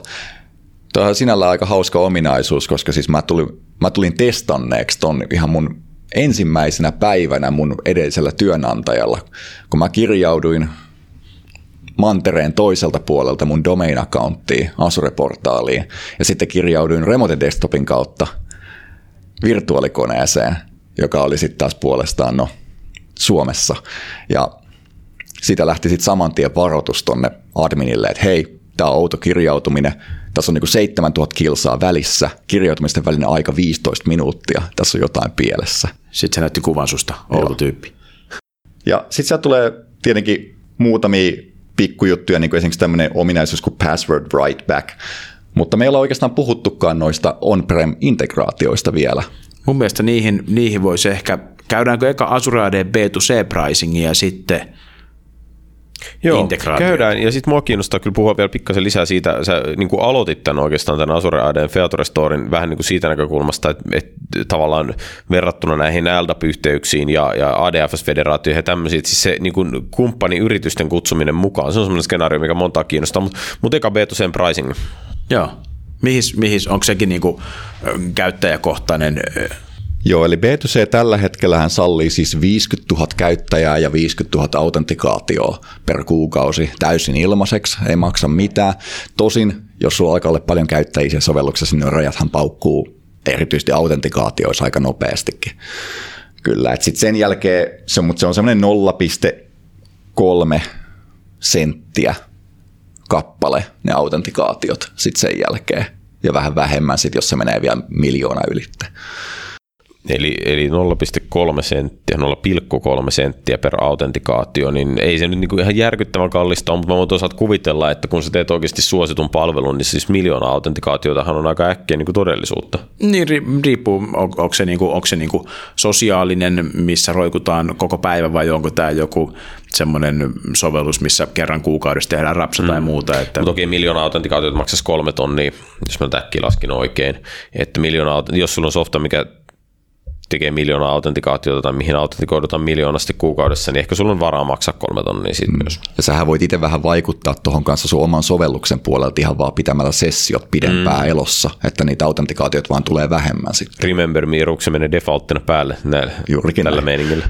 Mutta siis noi pricingithan tuntuu olevan aika, aika inhimillisiä. Ne on ihan kohtuullisen inhimillisiä pääasiassa kyllä. Mutta mut, on- mut mielenkiintoinen juttu siis silleen, että, että tavallaan ne on niin kuin inhimillisiä, kun niitä katsoo suomalaisen liiketoimintasovelluksen näkökulmasta tai suomalaisen sovelluksen näkökulmasta, koska meillä on niin pieni popula. Et, mm. et silloin kun B2C tuli, niin siinä oli kuitenkin tietyn näköistä höyryymistä tuolla markkinoilla siitä, että ne, jotka sitä kaikkein eniten tarvitsisi, niille se on taas niin kuin ihan törkeän kallis. Koska sitten jos sun kirjautumisvolyymit on niin kuin, siis sanotaan satoja miljoonia kuukausitasolla, niin sitten se yhtäkkiä on aika kallista. Se alkaa olla aika kallis Se on siinä ihan vaiheessa kyllä. Ja, tai siis, et eihän se siinäkään kohtaa välttämättä niin kuin siihen palvelun tason nähden ole kallis, mutta sitten tullaan siihen, että jos, jos sä joudut maksamaan sun autentikaatio-frameworkista nyt kuusinumeroisen summan kuukaudessa, niin sitten kannattaa koodaa oma. Niin, mutta sitten siinä on tietysti se, että jos sä, no jos sä oot jenkkisentri, niin sitten ei varmaan ole haasteita, mutta jos sä haluat, että se kirjautuminen on niin globaalisti siinä, niin ei ne globaalit klusteritkaan halpoja. Ei, mutta ootko kuullut Sakke semmoista pilvipalvelusta? Niillä voi tehdä aika helposti kaikkia tämmöisiä globalisaatiojuttuja. Siis mitä? Niin, mä, mä, joo, joo, niin just. Herran Jumala. Joo, mutta mut hei, siis tota, se, niin kuin sä mainitsit jo aikaisemmin sen tavallaan se kumppanien kutsumisen niihin pilviympäristöihin ja, ja tavallaan se, että mitä jos, jos mun firma haluaa kutsua Kompotsuresta jotain jengiä niin kuin kollaboroimaan meidän ympäristöön, niin tava- miten se, niin- mikä se story siinä on? Joo, toi on aika hyvä kysymys. Eli silloin puhutaan varmaan tuosta Azure AD B2Bstä käytännössä, eli business to business kollaboraatiosta. Ja se on siis erittäin helppoa tuolla, koska sä voit vaan oikeastaan mennä tuonne portaaliin ja sanoa sieltä new guest user, ja sä lyöt siihen vaikka Saken Kompotsure-tunnuksen, ja voit laittaa siihen kivan custom-viestin sille, mitä sä haluat lähettää sille. Ja sitten kun se saa sen sähköpostin sieltä, niin sitten se pystyy vaan kirjautumaan sillä omalla tunnuksellaan ja hyväksymään sen sun kutsun. Ja sen jälkeen sitten tämä käyttäjä on käytännössä tänne vieras jäsen siellä sun organisaatiossa. Se voi kirjautua sun luvittamiin, sun organisaation palveluihin, sun teidän organisaation resursseihin, teidän organisaation tiedostoihin omalla tunnuksellaan, sillä omalla Kompotsure-tunnuksellaan, jolloin tavallaan sieltä teidän organisaatiolta jää niin kuin se käyttäjätunnuksen hallinta pois siinä tavallaan samalla. Eli tämä on niin kuin, meillä oli tämä multitenantti-applikaatio, joka oli tapa jakaa tietoa ulkopuolisille, jolloin se sovellus tehdään ja konfiguroidaan multitenantiksi. Tämä on nyt tätä, että voidaan lisätä ulkopuolinen henkilö, jolla sitten on pääsy vaikka joihinkin Office 365 tai joihinkin muihin tämmöisiin, jotka ei välttämättä ole niin kuin multitenantteja. Esimerkiksi kyllä, joo. Niin mä voisin esimerkiksi käyttää tätä sen tyyppisen setuppiin, että jos mä käytän itse CRM, niin mä voisin kutsua vaikka tyyliin niin kuin Saken äh, sinne ja luvittaa se meidän CRM, että se voisi poimia sieltä ne keikat, mitä me ei ole ehditty tarjoamaan. toi olisi tosi mahtavaa, jos mä saisin sun jäämät, niin mä olisin iloinen. Aivan, aivan loistavaa. Tässä on heti niin kuin Azure AD B2B käyttöskenaario. Hei, tota, sä lähdit liikkeelle tämmöisestä niin kuin one-to-one kutsusta. Mulla on siinä niin kuin kaksi kysymystä. Ensinnäkin se, että jos mä haluaisin kutsua semmoisia, sanotaan vaikka jonkun digitoimiston heppuli, digitoimistot on niin kuin tunnetusti niin kuin sillä tavalla anti-Microsoft, ne ei välttämättä kaikki käytä Office 365, niin pystynkö mä kutsumaan niin kuin jengiä tavallaan vaikka kuluttajatunnuksilta jollain sisään, että mä saan tämmöisiä ulkopuolisia kumppaneita messiin? Joo, eli jos sä kutsut sinne käyttäjän ja se sähköpostiosoite ei ole liitetty mihinkään Azure AD-tunnukseen, niin käytännössä silloin sille luodaan uusi käyttäjätunnus plus salasana käyttäjä, tämmöinen, tämmöinen niin gesti-useri tulee sitten sille. Okei. Okay. Mutta se niin kuin onnistuu. Joo, siis sinne... ihan mikä vaan sähköposti, ei ole mitään väliä. Okei, okay. okei. Okay. Okay. Selvä. Ja sitten toinen kysymys on siis se, että mitä jos mä haluan tavallaan tehdä tämmöistä niinku laajempaa kollaboraatiota, että mä haluan, että se on koko Compotsuren sales-tiimi, joka saa tulla kaivelemaan meidän CRM-jämälaatikkoa, niin voinko me niinku tavallaan tehdä tämmöisen niinku gruuppitason yhteistyömallin tässä jotenkin? Tuo on oikeastaan aika mielenkiintoinen kysymys, ja mulla ei ole tuohon mitään suoraa vastausta, että onnistuuko tuommoinen. Okei, okay. joo. Gruuppitason. Niin siis tarkoitatko se sitä, että jos on olemassa – skenaario, missä jollain kumppanilla tai asiakkaalla on Azure AD ja niillä on jo joku gruppi, niin sä kutsut sen koko groupin vai? Niin, mä haluaisin niin silleen niin kuin, niin kuin siellä, siellä, to, siellä toisesta, että niin. sä, sä niin kuin saatut tietää, että jossain tenantissa on joku sisäinen gruppi, mihin sulla ei ole mitään näkymää ja sä vaan kutsut sen. Kyllä, nimenomaan näin. Siis käytännössä no, se toihan on perversi. Että et, et siis no, miettikää, miten se toimii vanhaa aikaa, siis on-premise AD välissä trustisuhteessa, että mä voin sanoa, että Computsure Keno Salesilla on lupa mun tähän resurssiin. Kyllä, mutta sehän oli se trust-juttu. Nyt tavallaan saa tässä maailmassahan on jo kaksi eri entiteettiä, e- et sä tavallaan tiedä, mitä Compotsure Azure ADssa on, tai jos se on se digihebo, jolla yhdellä on gmail.com ja toisella on mun oma nimi.fi e-mailiosoite, että sä kutsut ne tavallaan. Sä, sittenhän sä, sä luot niille groupit sun omassa Azure ADssa ja sä luvitat sen, eikö, eikö vaan? Eikö, eikö toi on nyt, kun ni, niitä, niitä trustijuttuja ei enää ole. Sehän, on, sehän on se iso ero. Eikö se juttuhan on, jo, siis mä olen samaa mieltä, no, noinhan minä sen sitten teen. Se, mitä mä aion takaa, on se, että mä haluaisin tehdä sen niin, että joku platformi huolehtisi siitä, että mun ei tarvitse tietää, jos Computsuren myyntijätkät vaihtuu, vaan että sille statuksella, että he kuuluvat Computsuren-organisaatiossa myyntiin, niin mä voisin niin mm. niin luvittaa heidät tavallaan mun, mun resursseihin. Joo, mutta niin kuin Sakke ja, sanoi, niin tuossa ryhmäpohjaisessa lähestymistavassa ei varmaan ole hirveästi järkeä, koska se vaatisi tavallaan, että sä näkisit ne toisen organisaation ryhmät. Tai että mä voin lähettää sille toiselle organisaatiolle kutsun, että hei liittäkää sales-ryhmänne mm. tähän, että ket, ketkä teillä kuuluu siihen rooliin, että te haluatte niiden osallistumaan tähän yhteistyöhön. Mm. Sen, sä, sen sä pystyt tekemään. Kyllä sä voit niinku antaa semmoiselle, nyt kun puhuttiin näistä vieraskäyttäjistä, mihin Joonas, eli guest-käyttäjistä, niin guest-käyttäjälle voi antaa oikeuden liittää porukkaa Joo, se on totta. Kutsua lisää gestejä Joo, siis. Kyllä, kyllä kutsua okay. lisää gestejä, jolloin, jolloin se tekee just ton, eli että se antaisi vaikka mulle oikeuden laittaa teidän Azure ad meidän myyntihebot tai hebo. Niin just, okei. Okay. No mutta siis tämähän, tämähän on ihan niin kuin, kuulostaa, kuulostaa ihan järkevältä. Niin, ja ky- kyllä Microsoftin aika pitkällä on myös toi P2P collaboration, mitä Joonas tuossa kuvasi, niin ne on selkeästi miettinyt tämän, just näitä kysymyksiä, mitä sä etit, koska noihin mm. löytyy tuommoiset niin aika out of the box vastaukset. Joo. Ja sitten jos joku huole, jos joku miettii nyt sitten sitä, että, että hei, okei, no mulla on 5000 käyttäjää tuolla toisessa organisaatiossa, mitkä mun pitäisi luvittaa tänne. Pitääkö mun kirjoittaa jokainen niistä käsin sinne portaaliin? Vastaus on ei. Sieltä löytyy siis PowerShell-komentoja, millä tuon voi tehdä. Eli jos haluaa PowerShellilla tuon automatisoida, niin se onnistuu. Tai sitten jos haluaa rakentaa ihan custom-sovelluksen, niin sekin onnistuu. Eli Microsoft Graphista löytyy suoraan rajapinta tämmöisten B2B-kutsujen lähettämiseen myös. Okei, eli mä voisin, voisin tehdä siis jonkun sovelluksen, jonka yhteydessä joku provisiointi workflow, että se lähettää kutsuja sitten Kyllä. Just näin. Okei. Okay. Mä rupesin miettimään, että toi, toi kuvio, missä kumppani lisää itse käyttäjiä eteen Azure niin se oli varmaan yksi niistä, mikä vaati tuon premiumi. Että siis varmaan niin no, nois kohtaa menee varmaan noita hintarajoja. Koska... Niin varmaan. Mutta, mutta siis, eikö nyt, siis Azure ADS nyt on kuitenkin se hyvä puoli, että lisenssoinnissa sun ei tarvitse ottaa kaikille käyttäjille samaa tieriä. Että sä voit lisenssoida premiumia vaan ne, jotka tarvii lisenssoida Se on totta. Ja siis, mutta toi B2B on siis saatavilla ihan free tierissä. Että toi ei vaadi mitään maksullista tasoa. Hmm. Niin, että sä kutsut niitä. Niin. Eli nyt, nyt kun, kun sanoit B2B, niin sä, sä viittaat sille nyt spesifisesti tähän, että yrityksen Azure AD on nämä omat Azure AD-tyypit mm. synkattuna vaikka on-premista, mistä ehkä pian puhutaan, ja sitten ne voi kutsua vapaasti mitä vaan e-maileja sinne gestikäyttäjiksi, ja gestikäyttäjille voi antaa oikeuksia, mutta defaulttina niillä ei ole tietystikään, ne ei ole niin kuin sisäistä porukkaa defaulttina. Ja toi on, ja toi on ilmasta.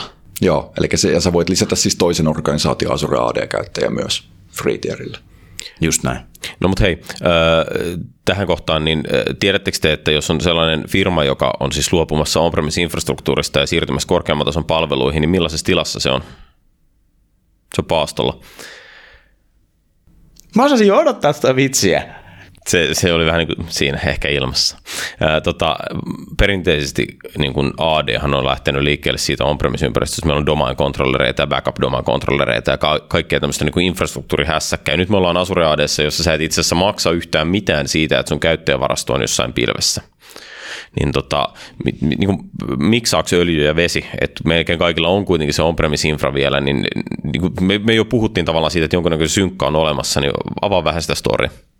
Joo, eli koska tosi monella organisaatiolla on se on-prem AD, niillä on ne domain controllerit siellä, niillä on ne organisaatiotunnukset, mitä ne käyttää siellä intrassa. Niin tavallaan ongelmahan siinä on sitten se, että okei, no niin, no me halutaan käyttää vaikka Office 365. Nyt sitten, aja, no okei, nyt meillä tuli toiset tunnukset. Nyt meillä on käyttäjillä Office 365 tunnus, joka on se Azure AD-tunnus, nyt sitten niillä on se intrassa joku eri tunnus, missä on todennäköisesti sama salasana, koska kaikki käyttää samoja salasanoja kuitenkin, mikä on tosi hyvä juttu. Voisiko niiden perusteella synkata ne jotenkin? Joo, kyllä sekin varmaan onnistus jotenkin, mutta ei tällä hetkellä. Meillä on Mut, tietysti Jounin kanssa, meillä on sama salasana. Jouni on Jumala 123. Mun pitää vaihtaa sen, kun tämä eeraantuu.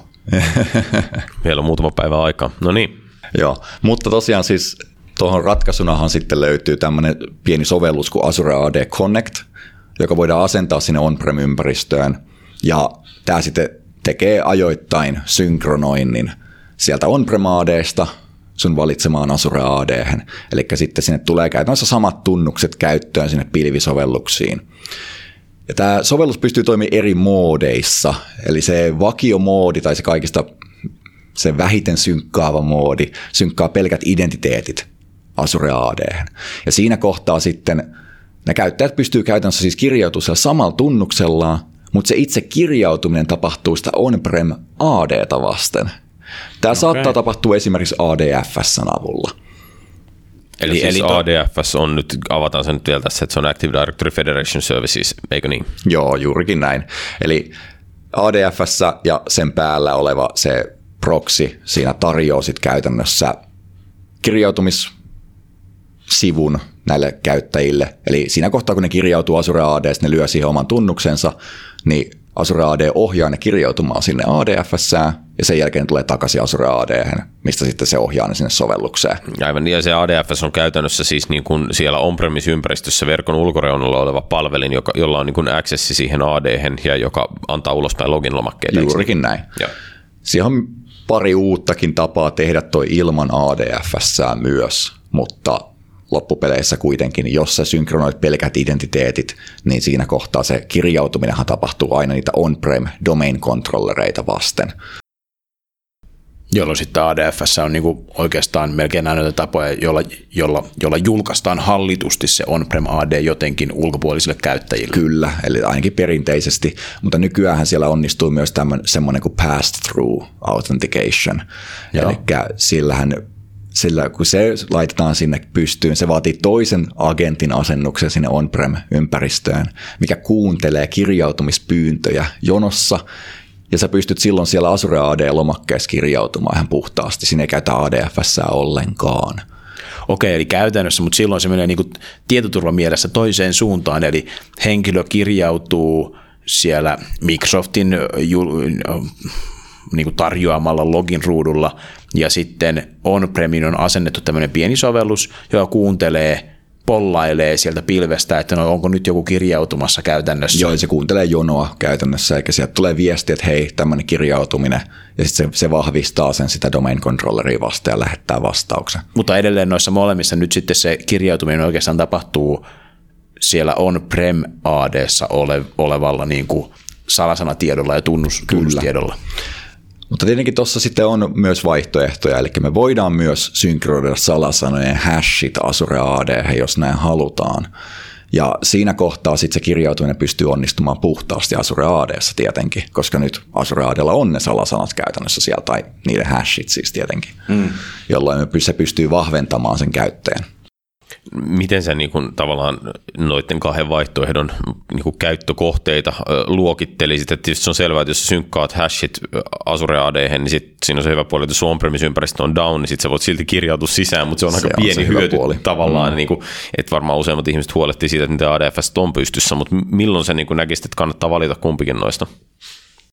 No se, se minkä sä tuossa just mainitsit, eli se, että se on-premi olisi alhaalla, että jos siihen vaihtoehtoon haluaa valmistautua, niin mun mielestä password hash-synkki on oikein kiva laittaa päälle. Mutta tietenkin jotkut organisaatiot on erittäin paranoideja tästä, että synkätään salasanoja oman organisaation verkon ulkopuolelle, niin mikä on tietenkin ihan ymmärrettävää oikeastaan. Mutta siis niin, ei ne synkkaa niin kuin salasanoja, vaan ei. tavallaan ne vaan synkkaa sitä, sitä secrettiä, mikä siihen salasanaan liittyy. Että sitähän ei pitäisi teoriassa, tai siis ei ehkä teoriassa, vaan teoriassa varmaan pystyy, mutta niin kuin, ei pitäisi saada toiseen suuntaan purettua niin kuin selukielisessä salasanaksi. Niin käytännössä siis, ei jos, teoriassa. Jos hash, on tehty, no. No, jos hash on tehty oikein, niin silloinhan se on järkevässä ajassa mahdotonta todennäköisesti se on niin se määritelmä. Eli se on niin todennäköisesti, että no, otetaan kaikki tietokoneet planeetalta ja laitetaan ne ratkomaan sitä hashia, ja no, ne ei tule ole valmiita Odotas vähän. ennen kuin ei, aurinko kuolee. Ei tehdä tolleen, koska sitten mun bitcoinien arvo romahtaa. Kukaan, ei, ma- kukaan ei mainaa niitä enää on tärkeää musta, että enemmän ja enemmän sähköä maapallolla käytetään bitcoinin mainaamiseen, koska se, mitä, miten, mitä käytetään nyt jonkun sadan maan sähkön kulutus niin, tai se oli joku semmoista. vähän päälle jenkkien sähkön kulutus taisi olla, tai jotain sinne päinhän se oli, jotain ihan järkyttävää kuitenkin. Se on kyllä aika paljon. Meni vähän off topic nyt. Ker- kerran, kun se lähtee lapasesta. No hei, tota, äh, niin kuin Azure AD on perinteisesti, tai siis, sorry, ei Azure AD, vaan siis perinteinen AD, niin siihen on niin kuin liitetty aika paljon kaikki, me ollaan nyt puhuttu niin kuin käyttäjähallinnasta käsitteenä, mutta siihen on liitetty paljon kaikkea muitakin, että sinne laitetaan tietokoneita ja ruvetaan puhumaan group policyista ja, ja niin kuin tosiaan puhuttiin näistä niin kuin organisaatioyksiköiden muodostamasta puurakenteesta ja tämmöistä asioista, niin tämä Azure AD niin kuin Feature Scope on ilmeisesti vähän niin kuin suppeampi tässä suhteessa. Se on vähän suppeampi, eli esimerkiksi just noin mainitsemassa group policyt, niitähän ei löydy Azure ADsta itsestään ollenkaan. Tosin laitteitahan sinne voi rekisteröidä. Ei ehkä ihan samalla tavalla kuin on-prem ADssa, mutta tosiaan jos sä kirjaudut omalla Azure AD-tunnuksella vaikka Windows 10, niin sehän rekisteröityy sinne sun organisaation Azure AD devicena. Mitä merkitystä sillä on, että se rekisteröityy sinne devicena? Why do I care? Se mahdollistaa tietyn määrän hallintaa sille laitteelle kuitenkin sieltä Azure ADn suunnasta – okei, okay, niin anna joku esimerkki, mitä mä haluaisin tehdä, koska sitä meillä on toisaalta meillä on hallintatuotteet, mä voin ottaa Intunen käyttöön tai mä voin käyttää jotain whatever system centeria, niin mitä mä niin oikeastaan haluan saada aikaiseksi tuossa? Tuo on ihan hyvä kysymys oikeastaan. Vähän tuonne IT Pro-puolen kysymys enemmän, että mä oon tosiaan devaaja. Mutta yksi semmoinen juttu, mitä se tosiaan tallentaa sinne on esimerkiksi BitLockerin recovery keyt. Eli jos joku kaveri on menettänyt pääsynsä omalle koneelle ja se BitLocker-salaukset päällä, niin se, saa, se ei saa sieltä yhtään mitään ulos. Okay. palauttaa eli, se. eli toi on niin kuin tavallaan itse asiassa sellainen tapa, että jos organisaatiossa on sellainen poliisi, että kaikki koneet pitää olla bitlokattuja, niin jos mä samalla myös Azure AD joinaan, niin sitten minulla sen Azure ADn administraattorina on kuitenkin viime kädessä access niihin salausavaimiin. Vai? Joo, Kyllä. Okei, no toihan on hyvä käyttöskenaario. Niin, ja voisi kuvitella, että jos on sellainen tilanne, että joku iso firma perustaa jonkun jonkun yksikön johonkin kauas pois vaan tietyksi määräajaksi, niin sen sijaan, niin you know, sen sijaan, että ne asenta sinne Afrikkaan jonkun lokaalin domain controllerin ja lokaalin ADn, niin ne kirjautuukin pilven kautta ja saa sitten jotain kontrollia niihin laitteisiin sitä kautta. Että varmaan jotain tuommoisia skenaarioita on. Mutta tavallaan mä tässä mietin tätä, niin kuin, että toi tosiaan toi perinteinen classic AD, niin – kyllä se rupeaa olemaan vähän aikansa elänyt. Se, että siellä on kaikki, mitä se Jouni äsken sanoit, että siellä rupeaa olemaan, että siellä on niin organisaatiokuvausta ja, ja sitten siellä on niin yhteisön toista ja sitten siellä on tätä, että meillä on sovellus ja siellä on joku groupin nimi, joka ei millään tavalla vastaa sitä, mitä siellä sovelluksessa saa tehdä, mutta sillä perusteella kuitenkin on kaiken maailman oikeuksia olla henkilöllä, koska se kuuluu groupiin 27 XY. Niin maailma on ehkä tai mä oletan, ja tavallaan niin kuin, että mä olen ehkä menossa vähän siihen suuntaan, että tämä pilvi-identiteetti saattaakin olla se primari-identiteetti jossain kohtaa. Että tavallaan se, jos nyt on se maailma, että mietitään sitä, että hei, että millain kun jengi kirjautuu pilvisovellukseen, niin millain se kysyy meidän verkosta sen jutun, koska meidän verkko on pystyssä – ja sitten on näitä pass vaihtoehtoja ja mietin, että laitetaanko ne salasana hashit ollenkaan pilveen, niin ehkä kymmenen vuoden päästä tätä keskustelua ei sinänsä ole, vaan se pilvi, mihin aina toimii identiteettikirjautuminen, niin se on tavallaan se primari juttu, ja sitten kaikki palvelut onkin kiinnitetty siihen, jolloin tavallaan nämä Salesforcet ja nämä kaikki, mitä käyttäjät sitten käyttääkin, on se sitten Trello tai Office 365 tai Excelia tai Wordia verkosta tai mitä tahansa, niin ei ne enää otakaan yhteyttä mihinkään niin kuin muutamaan pannuun, joka on varmennettu jossain, tiedätkö, fyysisessä kolkassa, vaan ne ottaa tämmöisiin niin kuin globaaleihin backboneihin hmm. identiteettiyhteyttä. Ja silloin tavallaan tullaan siihen, että, että nyt ehkä niin kuin mun mielestä, siis kehittäjänä, ja mä oon ollut aina sitä mieltä, että niin kuin, a, niin kuin perinteisen AD-rooli on ollut ihan liian vahva siihen, että mitä kaikkea sinne niin kuin tungetaan. Että kun se ei ole vaan niin kuin autentikaatio, että identiteetti kirjautuu, vaan sitten sinne, se yrittää kertoa meille niin kuin yksittäisten caseien auktorisointitarpeita, tavallaan niin kuin sitä, että mikä on spesifinen oikeus, ja se yritetään kuvata jollain organization uniteilla, mikä on tavallaan se niin kuin, niin kuin semanttisesti aivan erilaisia asioita, että mun mielestä niin kuin, eihän niin kuin on-prem tietoturvasta ei tietenkään päästä eikä halutakaan eroon, mutta tavallaan se, niin kuin, että musta on terveempi suunta, että ruvetaan taas pilkkoon näitä niin kuin kokonaisuuksia, että se ei ole niin kuin, kun nyt on identiteetti ollut hirveä monoliitti, niin saadaan niistä modulaarisia juttuja, joilla on omat va, niin kuin vastuunsa. Ainakin silleen saadaan myytyä taas Identity Management-tuotteita seuraava sarja, kun, kun ne huolehtii siitä, että kaikki permissit käyttäjä lisätään HR-järjestelmässä uuteen, uuteen työntekijäluokkaan, niin sitten sille pitää provisioida oikeat permissionit kaikkiin niihin järjestelmiin, jotka hallinnoi niitä. Mutta noi, mut noi, noi IAM-tuotteet on, on aika kalliita tavallaan, kun ne niinku yrittää tehdä just kaikkea. Et jos se tulisikin semmoiset, että on joku HR-juttu, joka on niinku, tekee oman kolkkansa ja sitten on joku perusidentiteettijuttu ja se tekee oman juttunsa ja sitten, sitten no nyt Azure AD tietysti kilpailee tuolla, kun se tarjoaa näitä niin omia juttuja. Mutta kun sä sanoit, että Azure AD on vähemmän featureita kuin klassisessa on-prem ADssa, niin niin siinä on, mutta mä jotenkin, mä jotenkin en usko, että Microsoft on ehkä siihen maailmaan menoskaan, että ne tarjoaa Siis ihan vaan tämä, että mitä poliisuja antaa. No nyt jengillä on kännyköistä kaikki aksessi kaikkiin maileihin, eikä kännyköitä pysty hallinnoimaan samalla lailla kuin läppäreitä, koska ei kännykkään kirjauduta. Ei organisaatiolla tule ikinä olemaan kontrollia siitä kännykästä – koska ei siellä ole sitä identiteettiä siellä kännykässä. Identiteetti on ehkä sen sovelluksessa, ehkä se on liitetty siihen dataan, mutta tavallaan se niin kuin, että, että ei, se vanha maailma ei enää koskettele tätä verkkomaailmaa niin paljon. En mä tiedä. Mikä teidän teikki on tähän? On tosi hyvä kysymys.